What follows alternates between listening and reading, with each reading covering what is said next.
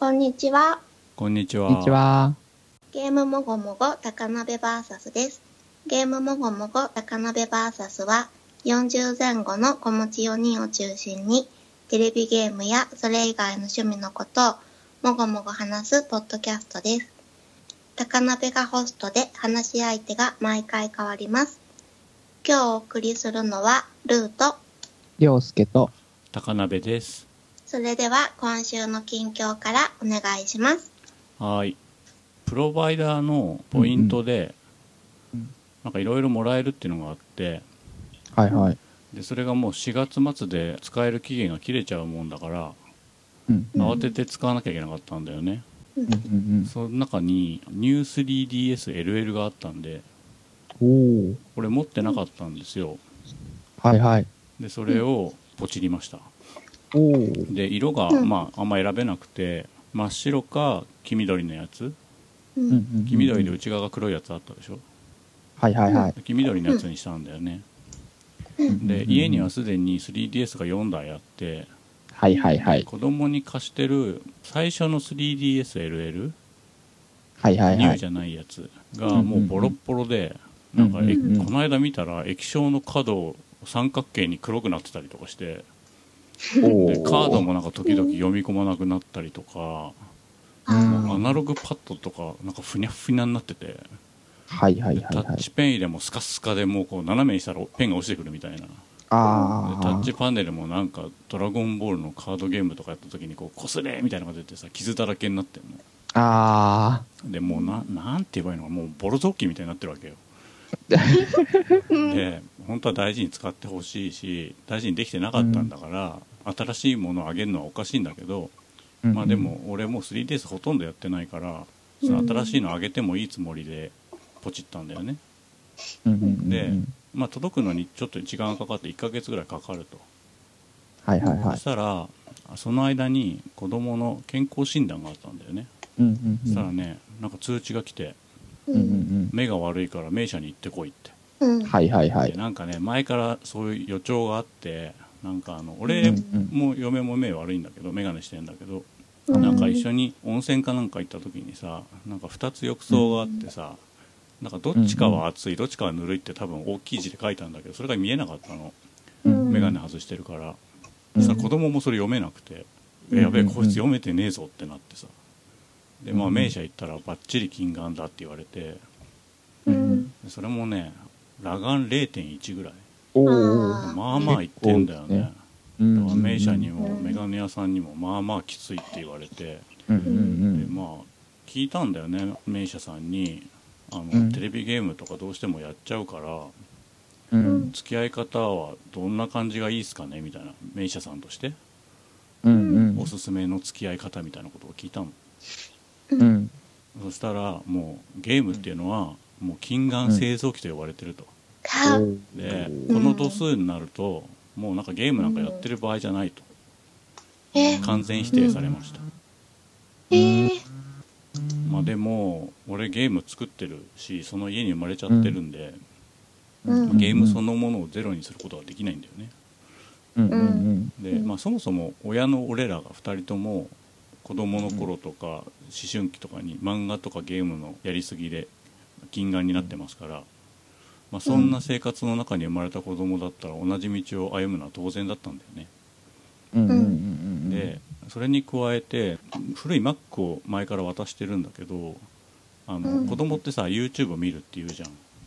ん、うん、全然見てなかったのになんか自分で見つけた YouTuber がすごい気に入ったらしくて、うんうん、もう無限にそれ見てるみたいな、うんうんうん、だからなんかどんどんそういう液晶の世界にいる時間が長くなってたんだよね、うんうん、だから、まあ、最長でもその iPhone とか Mac とか含めてでも液晶をこう凝視するような時間はいちにちいちじかん以内にしてくれと、うーん、うんうん、で特にさ子供だから スリーディーエス を遊ぶわけ、はいはい、その携帯機の距離感っていうのが俺すごいちょっと微妙だなと思ってて、特にこうギューギューっていう目で見るからさ、うんうんうん、近いじゃん、もうごじゅっセンチもないぐらいのとこで見てるからさ、うんうんうん、でそこにスイッチが加わってるからスイッチも俺がテレビ見てるとさ、うん、携帯モードでスッてやろうとするんだけど、おやめてやめてやめてっつってこうテレビモードで交換したりとかして、うん、あの俺がテレビを見るのをやめてテレビでやってくれっつって、うんうんうんうん、や, やってもらうようにしてんだよね、うんうん、で結局その新しい スリーディーエス 届いたんだけど、まあ、開封もできずに、うん、あの元から存在してない感じに足元に転がってます。うんでそれだけならまだしも、まあ、それお金かかってないんで別に、うんうん、あの俺らにだいめのスイッチ買っちゃってるじゃないですか。はいはいはいしちがつにじゅういちにちには届いちゃうし、まあ、確実にふたり対戦やサーモンランとかでワーキャー言いたい感じじゃないですか。はいはいはいはい参ったなと思ってうーん、うん、まだねどっちも家族に話してないんだよね。えあ、はい、あスリーディーエス もスイッチもそうか、うん、まあその眼科の先生が、うん、まあなんか近眼製造機だっていう話を、うんまあ、したっていう話なんですけど、うん、まあその論文によっては、うん、近くで読むこと自体が近眼にその起因してるんじゃないんじゃないかっていうような、うん、そういうのも聞いたことあるね。そうそう話もあったりして、うん、あの遠くを見ることの方がむしろいいとか、うん、その距離の問題であるとかっていう話もあったりするので、うん、じゃあテレビは OK なんですかとか、うん、なんかまあいろんな話があるんだと思うんですけど、あその先生が言ってたのは、まあ、遠くを見るのはいいんだけど、うん、大阪とか東京に住んでる限り遠くなんてものはないと、うん、半径ごメートルじゅうメートルで収まってるうちは遠いとは言わないと、うんうんうんうん、なので、まあ、無理だっていう話でしたね。うーんなるほど、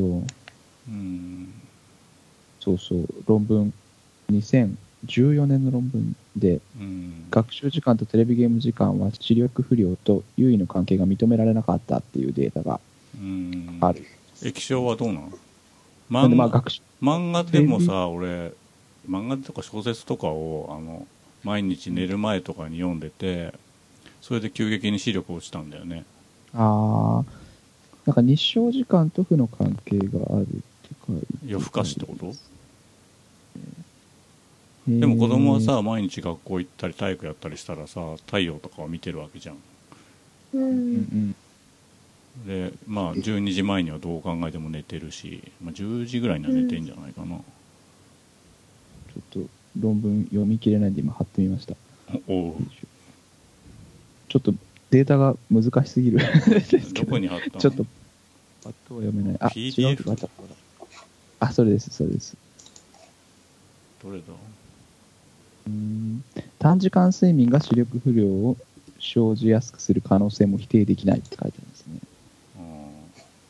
うーんまあでふたりともさ息子さんがいるわけじゃないですか、うんうん、まず目悪いかどうかっていう話と。うんまあ、ゲームに対してどういう方針で今後いくかっていう話はいはいはいはい、はい、聞けたらなと思ったんですよね。うん、うん、そうそう僕自身はなんかこの論文を前に読んで、うん、関係ないじゃんと思って明るい気持ちになった明るい感じになって個人の屋外の活動とか、うんまあ、日の光に当たることが近視の進行に抑制的に働くんだっていう話が、うん、まあどうやらあるんだっていうことなんですけど、うん、まあインドアならもうしょうがないよねってあうちはねむしろインドアではないんだよね。あそうなんです、ねうん、むしろアウトドア で, でゲームも好きだよって、うん、同じように、うんうんうん、でもその彼からゲームとかあるいはその YouTube だったり動画だったりみたいなことを取り上げる方が、うん、彼にとってはダメージが大きいだろうなと思うので、うん彼と相談しながらではありますけど、うんまあ、まあその生活のリズムが崩れないぐらいの感じでは、うん、まあいいんじゃないかなと思っていて、うん、一応今のところは視力自体はそこまで悪くないんですよね。いくつぐらい？多分ですけど いってんゼロ よりちょっとかけるぐらいだと思います。あかけるんだでも、うんうんうん、今なんかさ いってんご とかまでしか測んないらしいね。昔は にてんゼロ まで上がってたけど生活に問題ない いってんに ぐらいまでしか測んないらしいね。うんうんうんうんうんそうそうそう、うん、なんかまあ難しいところですけどね、うん、ただなんかこう僕うん、このデータが出てすごいこう胸を張るようにしてよしよしとまあでも実際ねだから れいてんいち とかになってないのはいいなと思うけど、うんうんうん、ルーはどんな感じ？どうなんですか？うん、うちはね小いちの検査の時に引っかかっちゃって、うん、それからもうメガネをかけてもうしてんだすでにうんうんいくつぐらいのメガネをしてるね度数は、うん、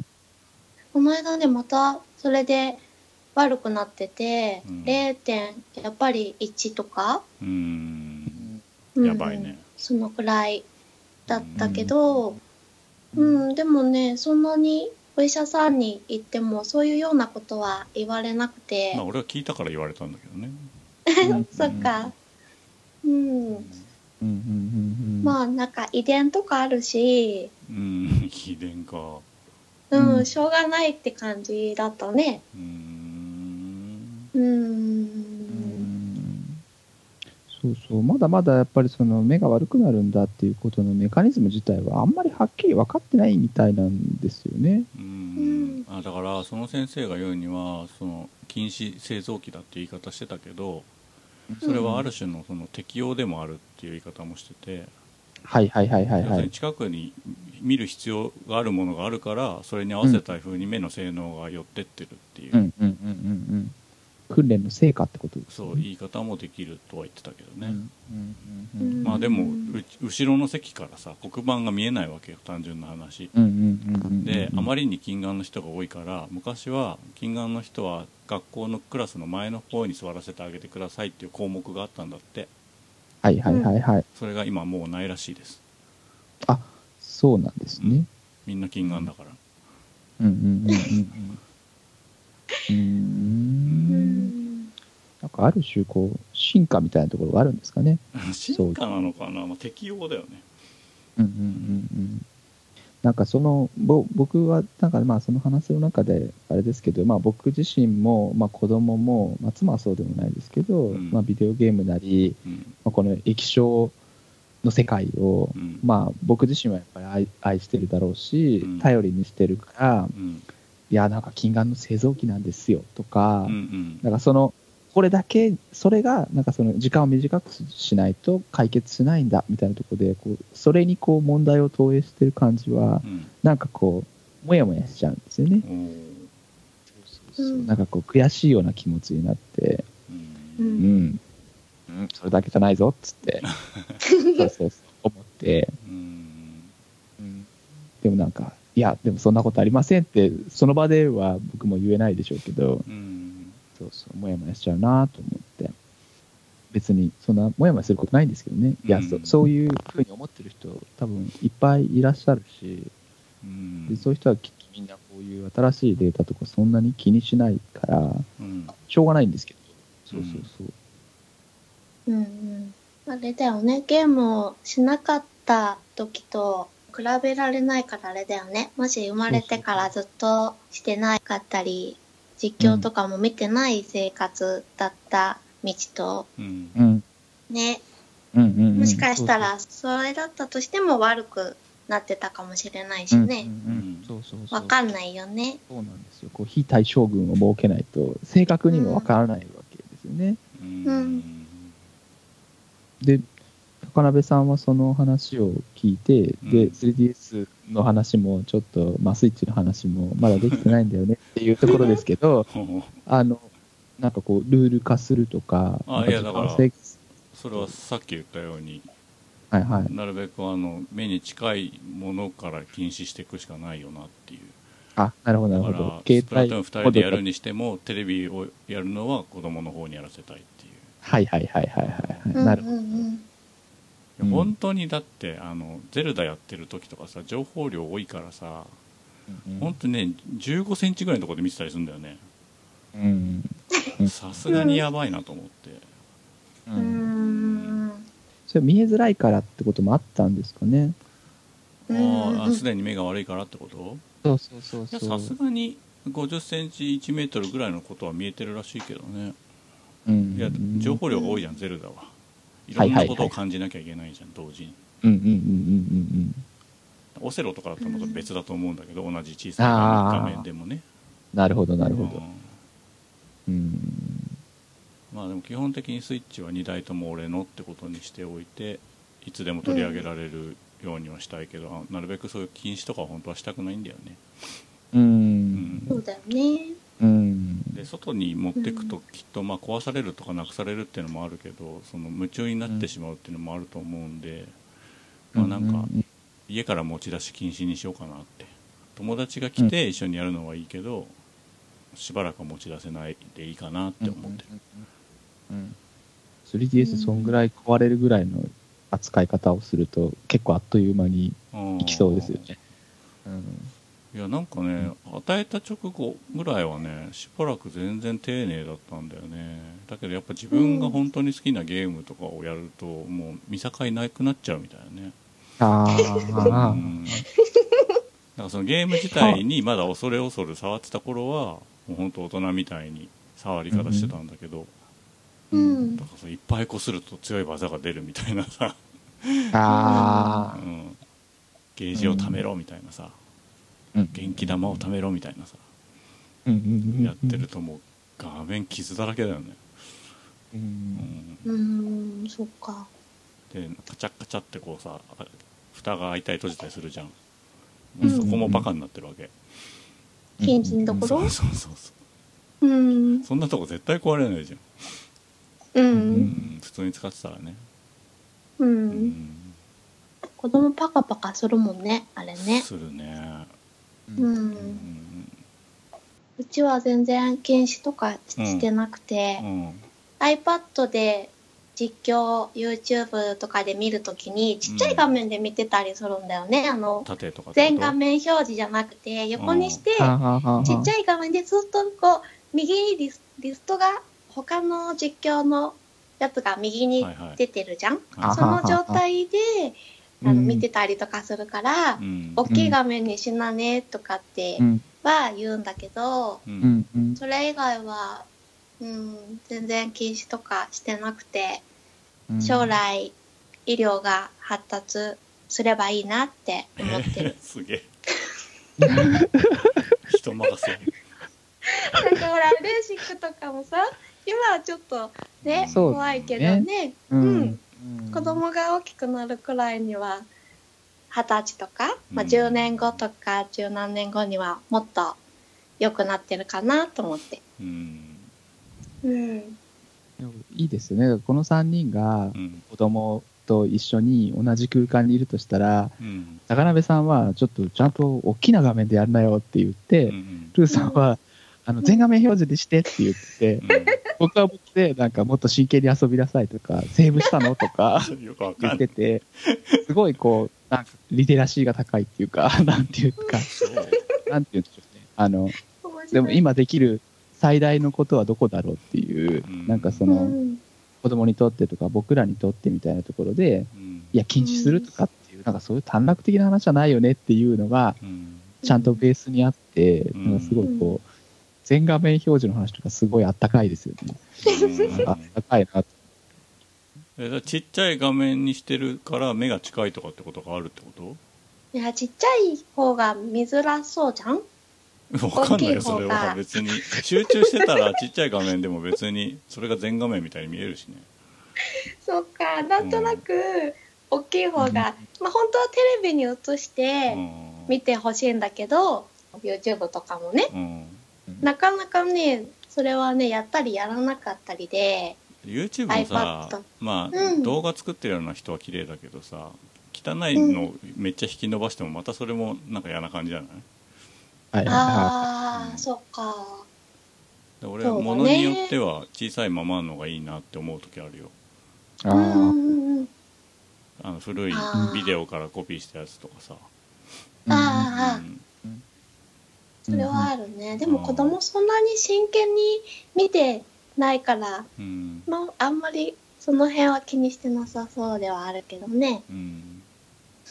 そのごねん生の時はそんなに悪くなかったん？悪くないふりをしてたんだろうねきっとね。ああえケンさんの時はダンサー・イン・ザ・ダークの病気みたいにこう多分表を全部覚えてたんじゃない、うん、視力検査の表を私はこんなに目が見えてるから工場勤務も問題ありませんっていう顔してたんじゃないのなんかそれかあれだよね、その時だけものすごい集中力を発揮して、そうだから目の筋力でね多少変わる、うん、若いと変わるらしいから、うんうんうんうん、よく睨まないで見てくださいとか言うもんね。はいはいはい。あうん、俺なんかその筋力がないというか、うん、やる気がないというかもうぼやっとしてたら、うん、もう分かりませんってすごい言うからね。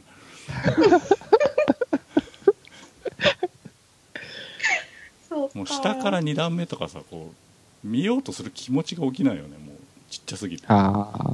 うん、どっちでもいいじゃんみたいになるよね。そうだね、よっぽど切羽詰まってない限り、うん、そうだよね、うんうんうん、なんか昔免許の書き換えの時にやるじゃん視力検査、はいはい、やったかな。そっか、でも強制視力測んないとダメだもんね、うんうん、そうそう、その時にね目が悪いから、うん、ちょっと一回休んで、うんうんうん、もう一回チャレンジしてくださいって言われて、はいはい、それでもしそれでもダメだったら、うん、メガネ作ってきてくださいっていう状態になった時に、うん、ものすごい集中力でクリアしたことがあるから、うん、それなんかあんま問題解決になってない気がする。うん、あでももうそのその時は大丈夫で、うん、で一応その後にメガネを作りに初めて作りに行って、はいはい、そっから何年後かの時はもうメガネをつけていったんだけど、うんはいはいねうん、そうそうそういう感じであれかな、うん、高鍋さんの息子さんも今までは頑張ってクリアしてきたのかな。ね。そんな知恵いらないでも辛いよね。うんクリアっていうのが ね, 黒板の字とかね、うん、いいですね。黒板の字とか平気だったんかね。えだから平気じゃなかったんだよきっと。そっか、うん、じゃあ辛かったね。ねえ、うん、でもね席替えがすごいしょっちゅうあんの。もうね、うん、いちにかげつにいっかいぐらいあるの。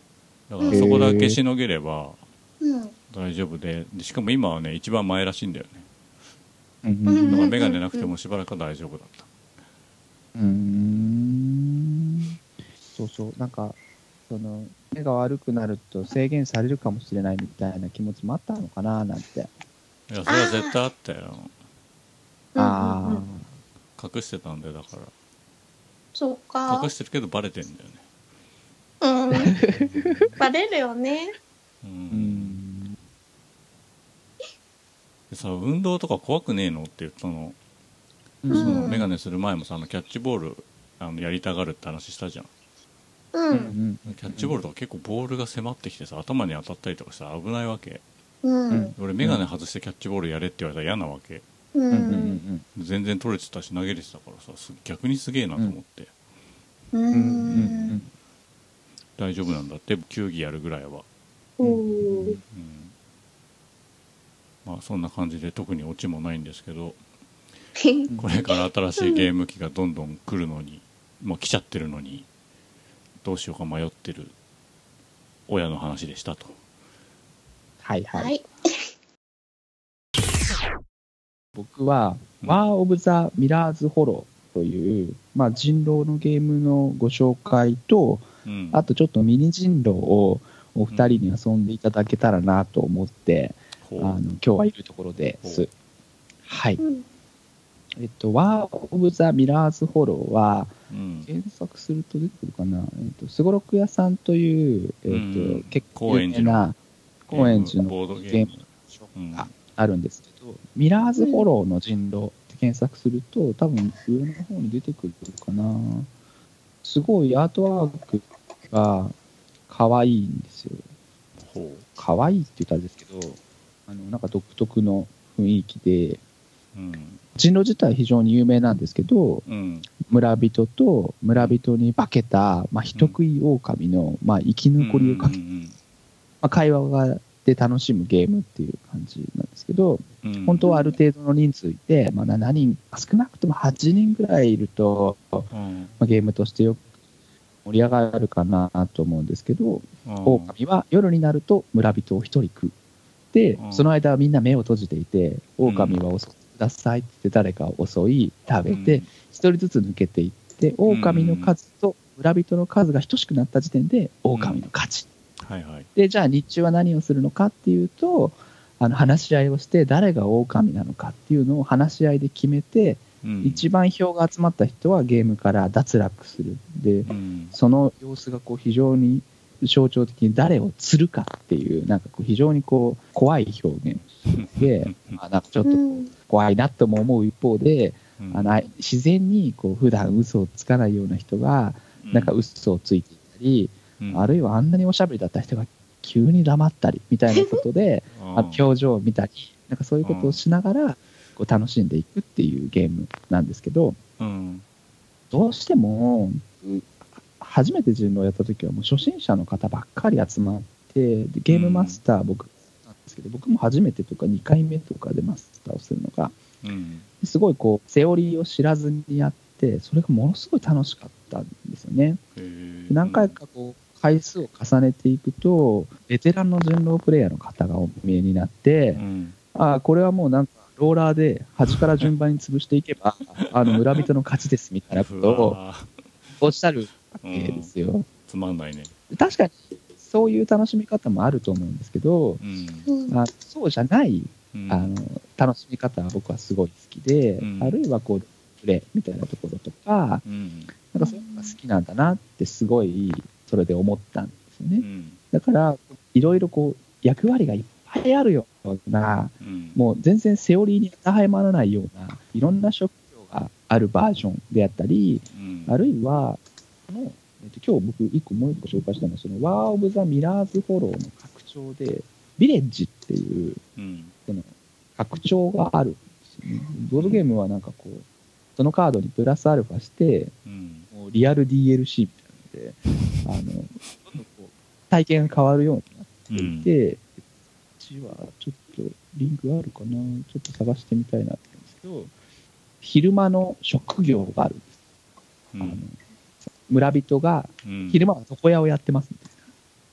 たいな、うん、そういうのがあったりあるいは保安官は村で力があるんで、うん、投票の時にに票分力があるんだけど、うん、保安官は農民の皆さんが選びますとか、うん、パン屋さんはちょっと朝早いんで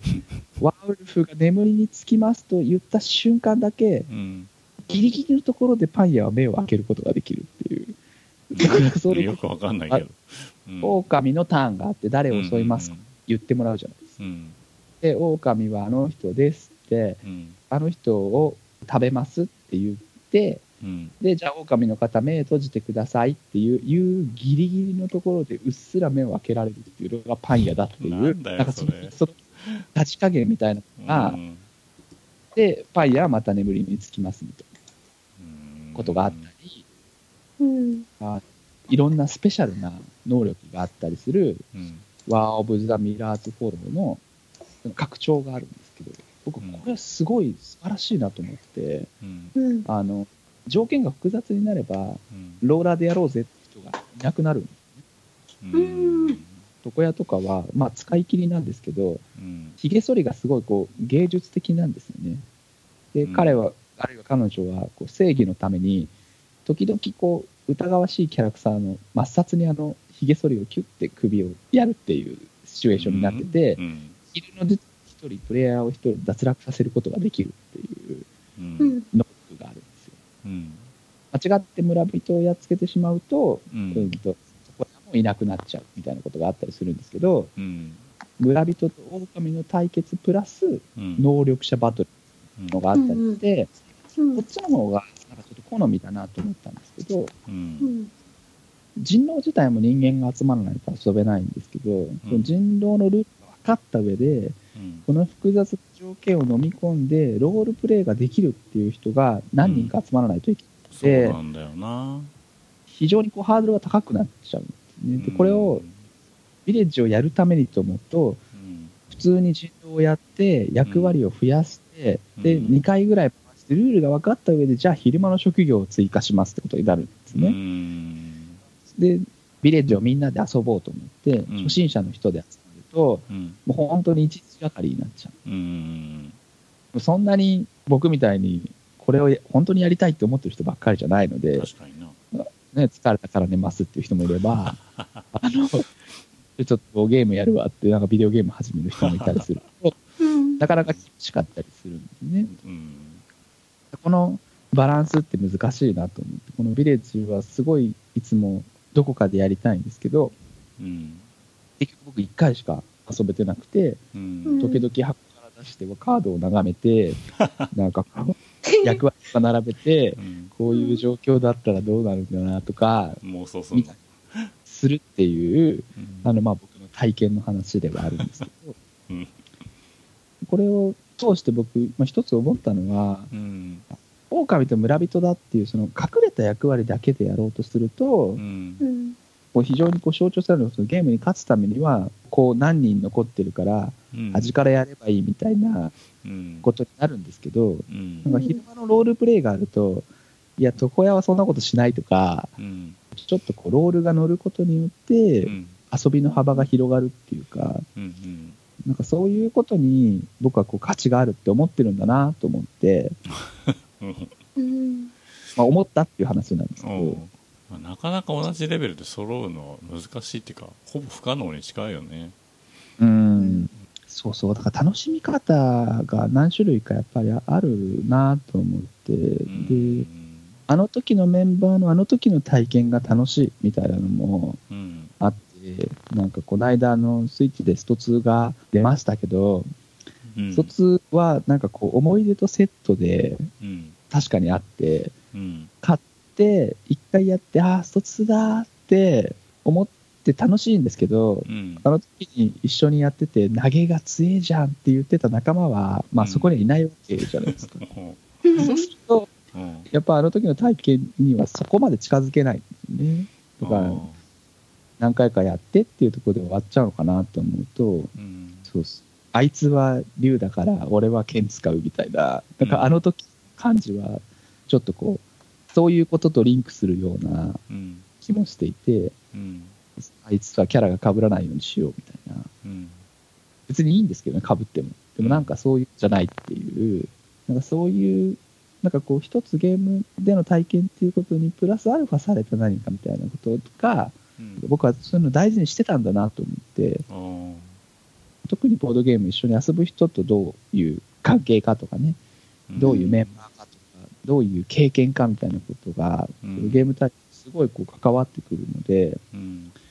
まあちょっと感想をめいた感じではあるんですけど、うんまあ、そういうことを踏まえてお二人は人狼と遊んだことありますでしょうか？うーん、俺はなんかあのネットの掲示板みたいなのでやったことと、はいはいはい、この間社内旅行に行って、はいはいはい、なんか一つの部屋に何人かで集まったんだけど、はいはいはい、iPhone のアプリかなんかで、うん、はいはいはいはい、あります。それが全ての道具の代わりになるらしいんだけど、うんうん、なんか順番にそれを回してってポチポチって選択肢選んで次の人に回すと、うん、なんかゲームが成立するみたいなパターンのやつを何度かやりました。はいはいはいはい。ルイさんは？私はカードではやったことなくて、うん、あのアプリの人狼村からの脱出っていうやつ、うん、スクラップさん、うん、スクラップさんでしたっけ、うんうんうんうん、のやつをやったことがあるくらいですね、うんうんうん。あれはなんかゲームブックみたいな感じなんでしたっけ？あれもゲームなんですか？うん、なんかね、あのミニゲームみたいなのをやりつつ、うん、誰が人狼なのかっていうのを当てるというか、うん、一人一人死んでいっちゃって、うん、で、うん、誰だったのかみたいなのでしたね。うん、それは複数でやるってこと？うんうん、一人一人用のゲーム、うんうん、アドベンチャーゲームっぽい感じってことなんですかね。うんうん、そうそうそうそうです、うん、そうそう。なので、まあ、今日、まあ、何をしたいかっていうと、うん、ちょっとこう人狼のルールを大幅にこう簡略化しているような形ではあるんですけど、うん、お二人に、まあ、プレイヤーとしてゲームをしてもらったらちょっと面白いかなと思って、うん、僕はそれをまたこうやって音源で何回か聞くことができれば、うん、あの時の楽しかった空気みたいのをまた何回も味わえるわけじゃないですか。そこ、こう俺得だなっていう話で、俺得、うん、俺得な感じだなって、そうそうそうそう、ちょっとこうふたりで人狼っぽいことをやっていただいて、うん、でそれをちょっと僕がこう仕切るというか、うん、ができたらちょっと面白いなと思ってるんですけど、うんうん、これがちょっとあれなんですけど、用意するカードは一応さんまい今手元に用意してるんですね。うん、でリアルなカードが手元にあるってこと？そうです、そうそうです。えっと、村人のカードがにまいと、うん、え狼のカードをいちまい用意してるんですけど、うんまあ、ある村にですね、ルーさんと高鍋さんと、あともう一人ちょっとこう疑わしい人がいたんですよ。うん、仮想の人がいるんだ。そうです、そうです。さんにんの人がいまして、うん、でそのさんにんの誰かがどうやら夜狼になって人を食ったらしいと。うん、でそのもう一人はもう逃げちゃったんですよ。うん逃げちゃったんです。もう追放っていうか、もう自分で一人であのいなくなっていて、もう彼も非常に疑わしいんですけど、うん、でもこのふたりのどちらかも狼かもしれないっていうような状況で、うんまあ、あの誰かさんにんの中で狼がいますと、うん、で、うんまあ、誰が人狼だったのかっていうのを、うん、そのルーさん高鍋さんでお話をしていただいて、うんえー、人狼だと思うカード、うん、相手か、うん、あるいはその出てった人かを選択します、うんうんりょうさんの選択が終わった時点で、うん、僕がお二人がどういう役割だったかを言います、うん、自分が村人の時は、うん、狼のカードを選択したら勝ちです、うんうん、つまり出てった人が狼だったら、うん、出てった人のカードあるいは村人のカードだったら、うん、相手が村人なのにお前が人狼だって言ってしまったら負けという、うんうんうん、自分が狼だった時は相手がまあ村人のカードを選択したら勝ちで、で相手が自分を選択したら負けということになるんですね、うんまあ、なのでまあに択ではあるんですけど、うん、で設定で一応こうさんポイント自分にライフがあるんですけど、うん、負けた時にいちポイントずつライフが減っていくと、うん、でゲームを何回か繰り返してポイントがゼロになったら負けっていうような感じにしていきたいんですけど、うん、ちょっとこれだと何言ってるかわからないみたいな感じになるかなと思うのでちょっとテスト的にやってみたいなと思います、はいはいはい、個別にメッセージを送りたいんですけど、うん、ルーさんにから送ればいいのかな、ちょっと練習っぽい感じで、うん、お二人のカードを僕が今シャッフルして決めました、うん、でまずはルーさんに役割を送って、うん、高鍋さんに送りました、うん、はいで大体僕はいっぷんからにふんぐらい自由に会話をしていただくの で,、うん、で会話をしてどっちがどっちかをお互いに指しましょうということなんですね、うん、はいで今ちょっとお二人に役割を送ったので、うんえーうん少しこう会話をしていただければなと思うんですけど、うんうん、はい。俺はね知ってるよお前こそ人狼だろうーん違うよ嘘くせ違うよ、うん、だって、あのー、月夜の晩に吠えてたもん、うん月夜の晩？月夜の晩はえ月夜って昨日？知らないけどうーんそっか昨日月出てたんだね早く寝ちゃったから分からなかったようーんでも朝起きたら口の前に血ついてたし血？あ、あれだチョコレートじゃない？寝る前にあのねちょっとね牛乳とチョコレートをね、うん、こう落ち着くじゃんチョコとか食べると、うん、それで食べ過ぎちゃって、うん、口の周りについてたんだねうん、だから違うようーんはい、ではちょっとまあ練習がて感じなんですけどそれぞれの人は、うん、え相手かいなくなった人か、うん、どっちが狼かを言い当ててほしいんです、はいはい順番に高鍋さんから、はい、これはルーが狼だと思いますはいルーさんはえっとどちらに投票しますかあと逃げた人に投票しますはいはい正解はルーさんが狼ですイエーイなんでわかったということでプレイヤーが村人なの村人は人狼のカードを選択したので勝っているで狼はあと人狼のカードを選択されたのでマイナスいちポイントで、うん、ライフがにになりましたよっていう感じでやっていきたいなと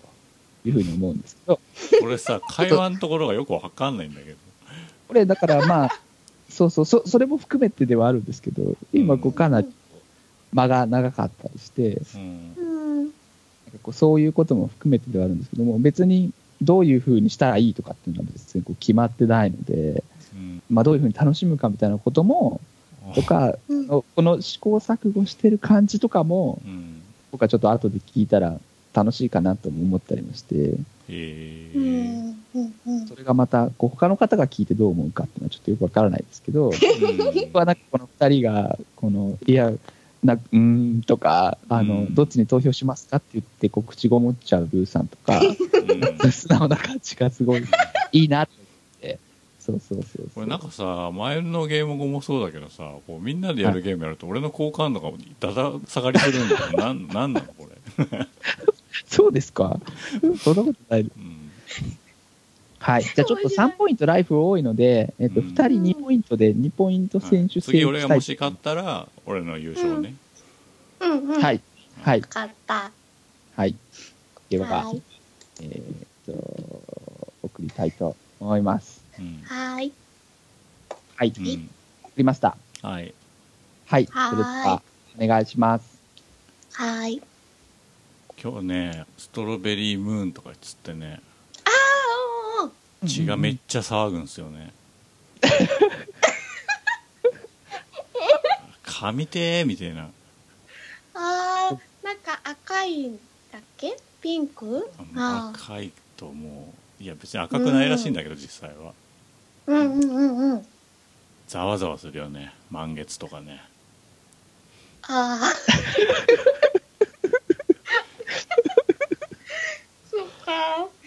うん、おうおう手当たり次第噛みたくなる、うん、そっかなんか言われてみたら毛深くなってる気がする見えてんのどっちかというと毛は減ってますうんそっかハゲ上がってきてねうんそっか確かにそうだね、私も噛みたくなる気がする何言ってんのじゃあ投票でいいですか、はいはい、高鍋さんはこれはあの去ってった旅人が人狼かなと、はい、はい、ルーさんは、うん、私も去ってた人かなって思います。はい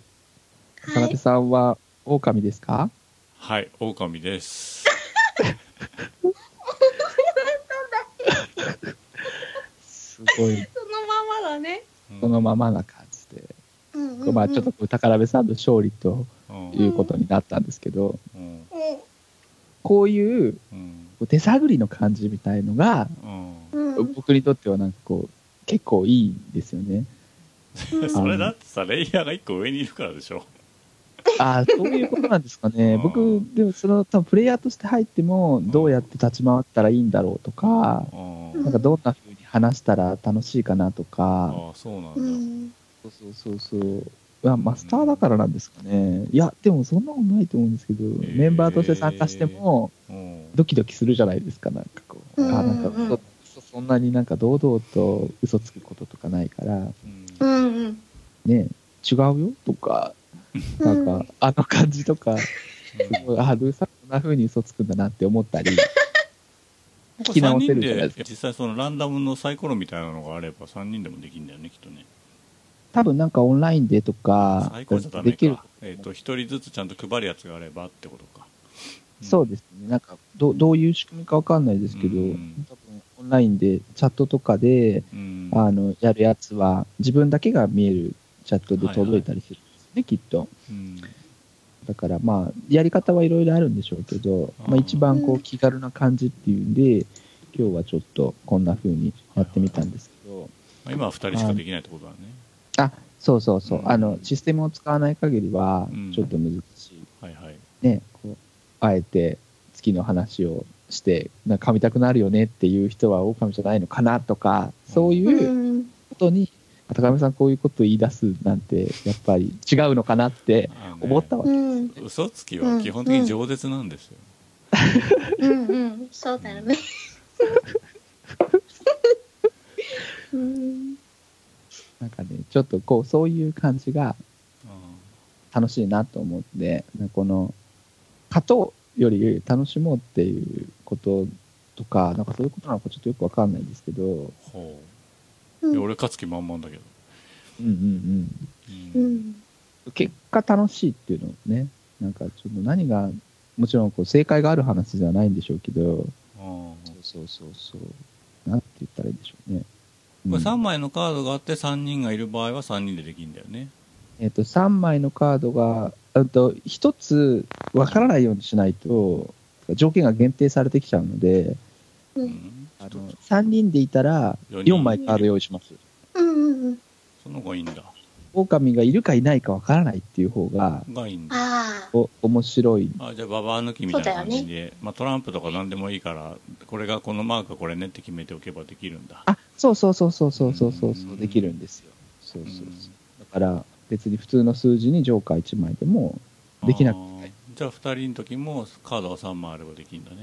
そうそうで、まあ、あと人狼で本来のというとあれですけどいろんなルールがあって、占いをする人がいて、この人がある特定の人を指して狼か人間かをジャッジすることができて、その人だけが知り得るっていうルールになってたり、その狼か狼じゃないかは狼は分かるので私が占い師ですって言い出す狼がいたりとか、なんかこうそういうこうわざと嘘をつくにはこういう風に嘘をつくと分かりづらいよみたいなのがこう割とこう共通の文脈になってたりするんですね。うん、それは極まりすぎるとさっきのローラーみたいなことになるので、うん、そのちょうど中間ぐらいが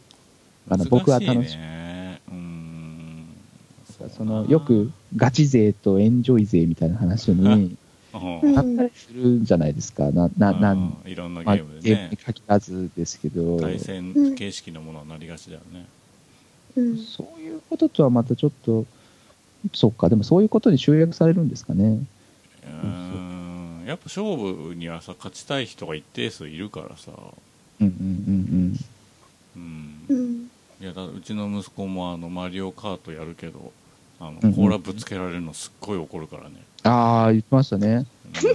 うん、うんでぶつけてギャハハっていうところがどっちかというとマリオカートの本質じゃん、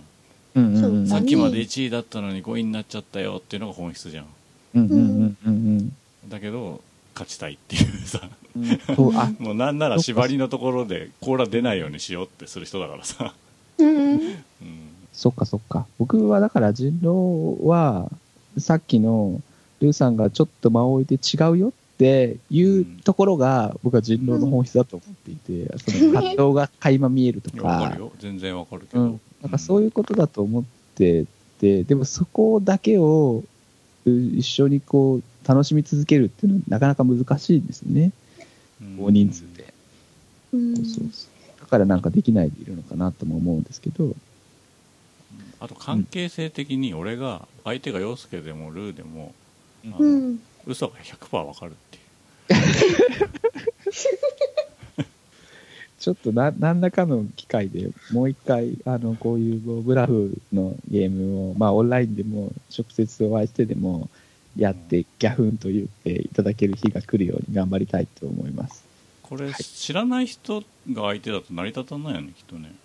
そうふたりだと特に成り立たないです。大人数だと多分ある程度ね、だ俺家族が相手でも多分 ひゃくパーセント とは言わないけど きゅうじゅうごパーセント ぐらい当たる気がするんだよね俺前あのさあの開示でさ、はいはい、なんだっけエンペラーカードだっけ、なんだっけ、はいはいはいはい、Eカードか、Eカードっていうゲームがあって、うん、ごまいカード持ってよんまいが市民で、うん、で、えーと、敵と味方で残りのいちまいが小敷と王様なんだよね、うんうんうん、皇帝かエンペラーだから、うん、で、うん、相手がそのエンペラーを出した時にあの、うん、攻める側が小敷を出すと勝ちっていうだけのゲームなの、どのタイミングで王様を切り抜けるかっていうだけのゲームなの、うんうん、いちまいずつ出してってね、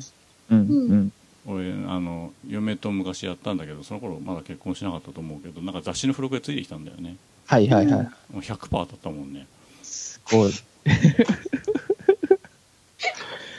ごいカイジの漫画の中では、うん、利根川っていう悪いやつが、はいはい、カイジの体の中にセンサーを埋め込んでて、うんうん、でこうドキドキするじゃん、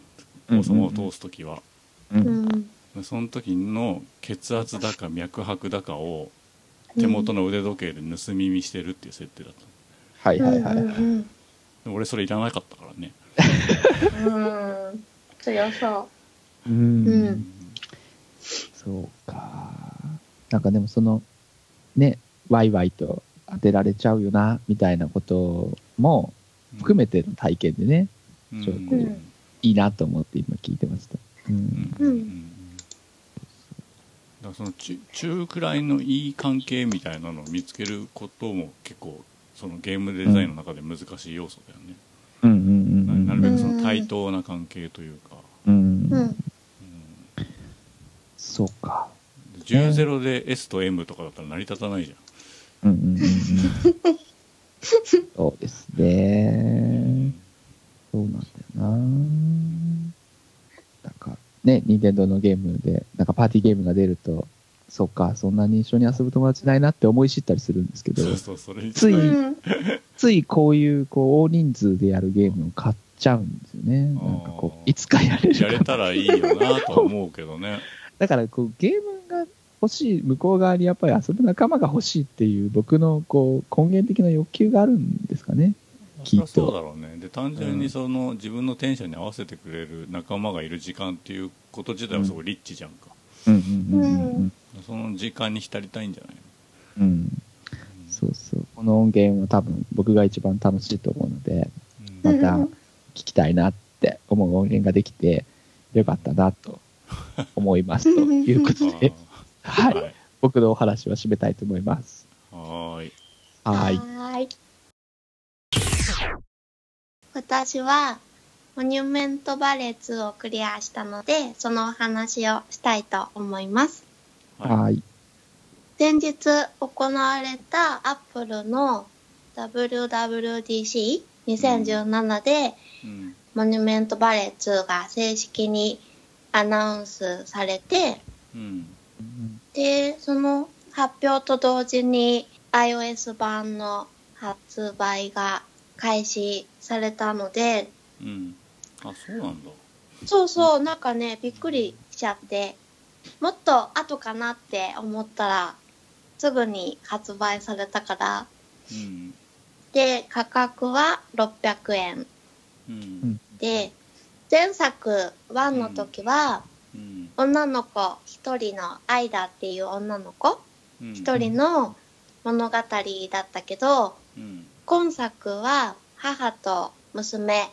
二人の全く新しいストーリーになっていました。うんうん、なのでワンを知ってるとちょっとだけ、あーってなるものは出てくるけど、プレイしてなくても全然大丈夫だなって思いましたね。うん、パズルゲームみたいなもんだしね。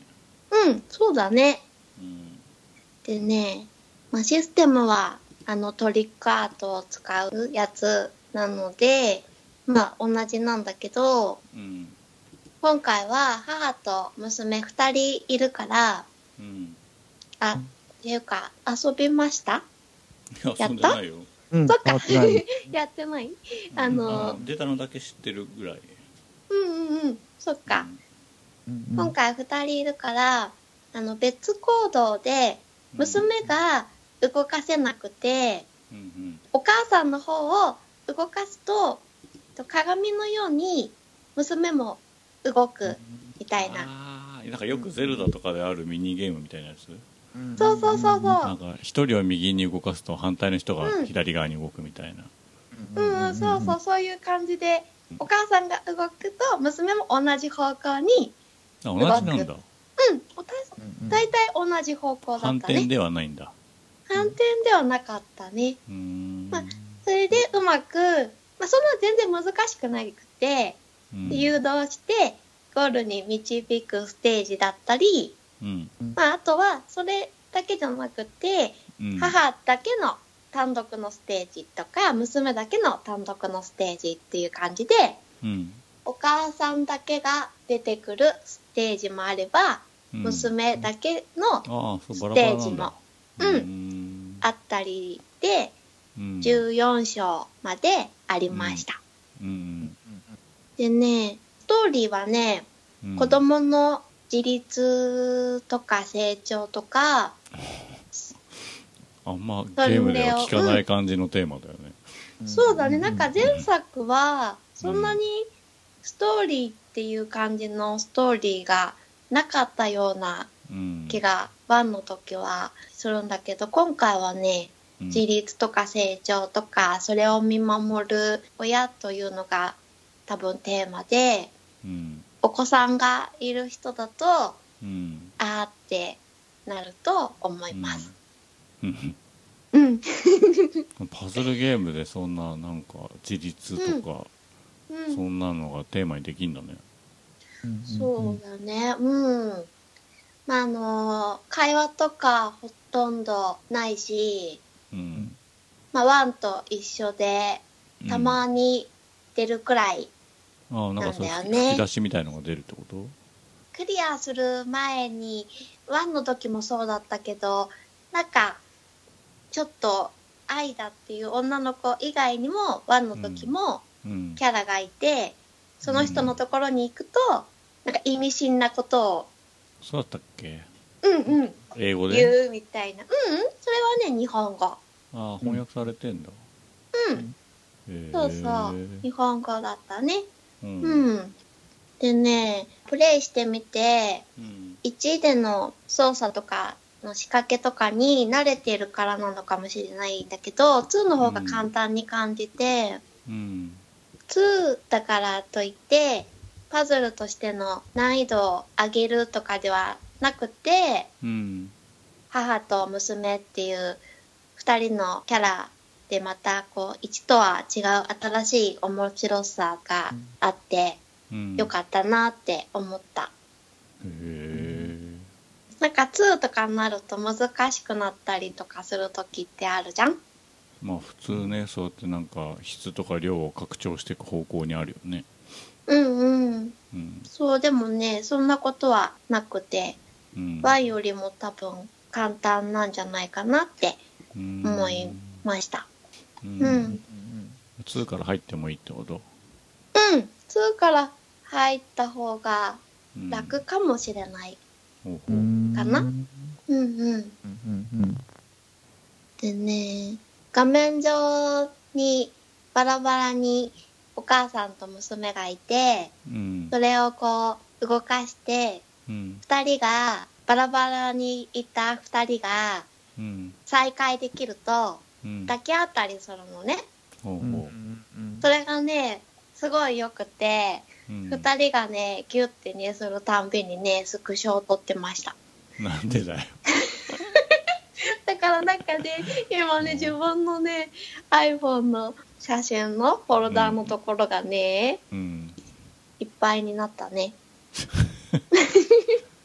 だからそうじゃなくてもモニュメントバレーってこうスクショを撮りたいような感じあるじゃん、まあね、本当にポスターみたいな、うん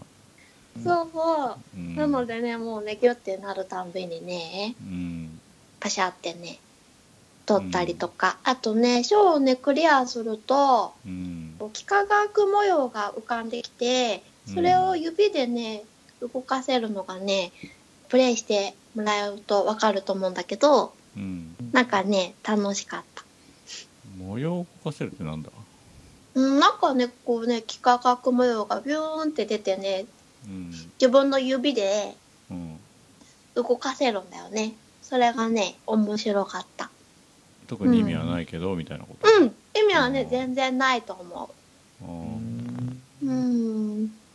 あれかなんか割とこうちまちました動作をやらせるから、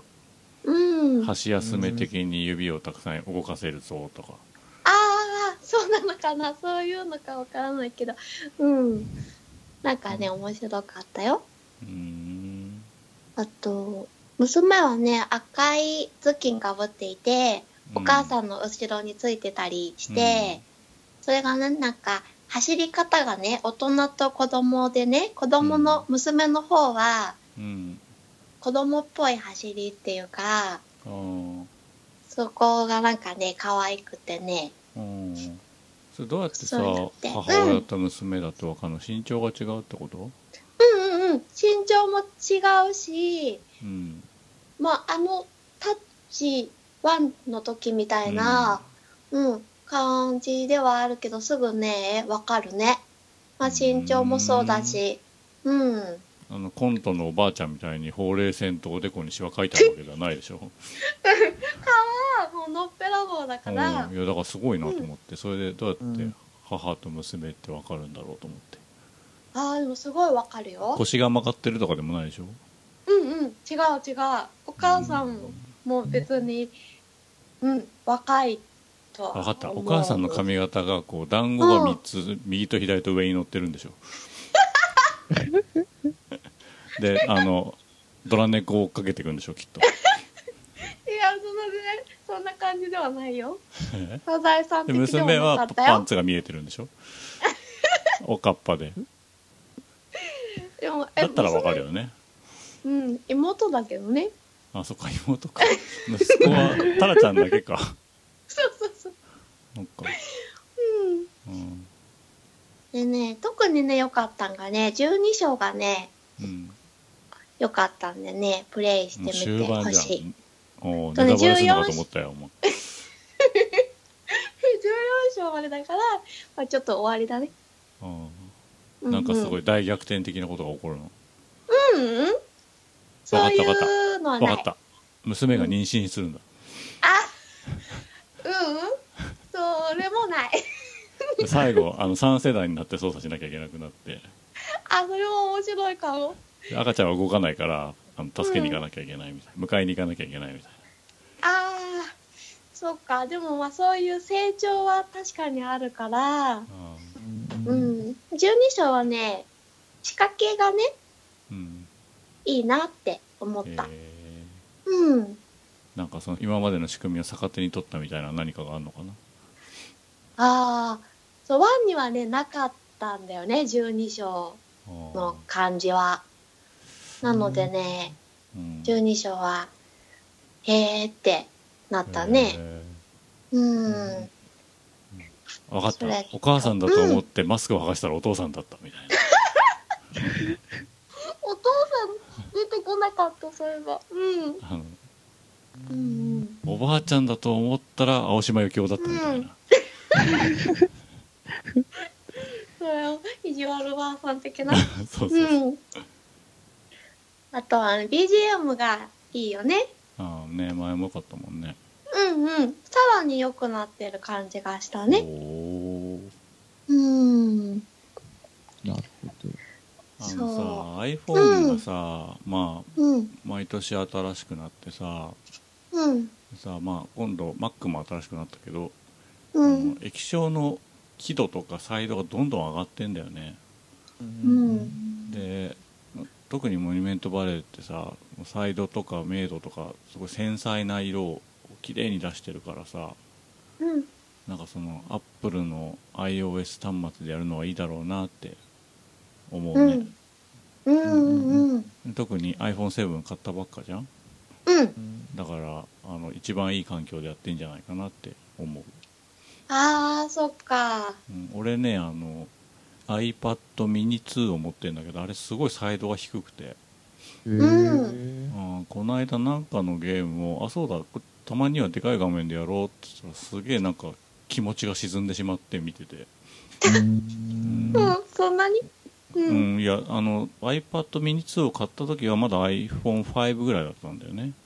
うん、でその時はそんなに差がなかったんだけどどんどんどんどんその iPhone は毎年良くなってくるからさ、うん、差がすげえ開いちゃって、うん、最新の iPad 買えばまた綺麗になるんだと思うんだけど、うん、モニュメントバレーはやっぱ綺麗な液晶で見た方がいいだろうなって思う。うんうんうんうん、そうだね、綺麗だった、うん、昔さなんかにひゃくごじゅうろくしょくとかでもすごい綺麗に見えたけど、うん、今度出た iMac とかもうじゅうおくしょく出るらしいすごい、うん、昔はさ何色以上は認知できないとか言ってたくせにさ、うんうんうん、全然嘘だよね。なんかろくまんごせんしょくあれば全部成り立つみたいに言ってたじゃんよく、うんうんうんうん、全然嘘だなっていう、うん、そうそうなんかやっぱり違いますよね新しい機種は、うん、全然違うなと思って、うん、いざ商品ができると全然違うもんですもんね、うん、見ると。でディスプレイもさ アイフォンフォー の時にレティーナって言い始めたけどさらにさらに細かくなってるしね。でそれを感じるしね、うん、やっぱりね、うんうんうん、なんか最初のあのねお子さんの目の話じゃないですけど僕らがどんどんこう今まで本当には感じなかったのが感じられるようにこうまあ適応なのか進化なのか分かんないですけどしてるんですかね。してると思うよ。でまあなんだろうそのじゅうおくしょくの違いが分かるかっつったらそんなには分かってないんだけど、うん、あの明るさに人間ってすごい反応しやすいらしいんだよね、うんうん、だから輝度が上がるってことはそれだけあの色の数が増えてなくてもあの、うん、バリエーションは増えてることになるんで、うんうんうん、それだけ繊細なグラデーションとかが描けるようになるわけだよね。うんうんうんうんうん。なんかモニュメントバレーなんか今の話聞いてこう、まあ、にこさんこ思ったのは、うん、子どもの自立とか成長とかっていう話 で, であとなんかそのアップルの発表の中で発表されたりとかっていうのは、うん、あやっぱりなんか本当にこう僕ら世代が、うんまあ、ターゲットなんだなってすごい思ったんですよね。あそういうことなのかな。 そ, うそれとあとなんか箸休め的に動かせる企画模様と か,、うん、なんかすごいこう、うん緩急っていう意味ではなんかこう、うん、あそういうのを丁寧に作るんだなっていうふうに思ったのとあともう一個思ったのはブラザーズのことをちょっと思い出して、はいはいはいうん、なんかふたりでこう対照的に動いて、うんまあ、こう彼の成長をっていうようなお話だったからなんかそれをちょっと思い出したりして、うん、パズルの中で物語を感じて成長ってあそういえばブラザーズがあったななんて今思い出したけど、うんうんもう宝目さんを僕買ってるんじゃないかなって僕勝手に思ってたんですよ。あいや買うしやると思うんだけどあの、うん、好きなんだよね。ワンの時も、うん、あのゲーム後で話した記憶があるんだけどさ、うんうん、でワン一旦クリアしたはずなんだけどその後なんか追加コンテンツが増えて、はいはいはいはい、それをクリアしてない気がしたんだよね、うんうんうん、だからなんか俺ツーやっていいのかなみたいなのがちょっとあってうん、まだ触れてないよっていう、うん、そうか、うん、あの発表でゲームの発表とかっていうのはよくあるもんなんですか。僕あれ毎回、まあ、だからよっぽどの時だけじゃないあのスーパーマリオランとかさ業界全体にそのアップルここにありみたいなことが言える時にだけそういうことをするんじゃない、うん、モニュメントバレーとかそのさっきの液晶の話とかにも関係してくると思うけど、うんうんうんおしゃれだしさ、はいはいはいはい、iPhone らしい感じがするじゃん。でしかも iPhone 独占なんだよねきっとしばらくはきっと。あそうそう Android Android まだ出てないです。あ先行か独占ではないのか、うん、出るらしいですけどね。うんまあ多分半年とかエクスクルーシブなんじゃないのわかんないけど、うんうんうんうん、まあなんか商売的にマリオが Android 出た方がいいのは誰の目にもわかるけどまあ、でもアップルの端末でやってほしいよなみたいな気持ちも分からなくもない感じがあって、うんうん、モニュメントバレーもそういうタイトルの一つなんじゃないかな、うんうんうん、やっぱ個体差がすごいあるっていうもんね。アンドロイド端末で同じアプリをやっても、ね、レスポンスが全然違うとか、まあ、液晶ももちろん違うだろうし、うんうんうんうん、そういう意味では種類が世代ごとにはっきり同じだって言えるiPhone はいいよね。チューニングがしやすそうだよね、うんうんうん、同じ体験をしたって言えそうだよね。そう Android ちょっとまだ出てないので、うん、僕も今もうメイン端末 Android なのでちょっとな。あそうなんだ。そうなんです、うん、悔しい。 iPhone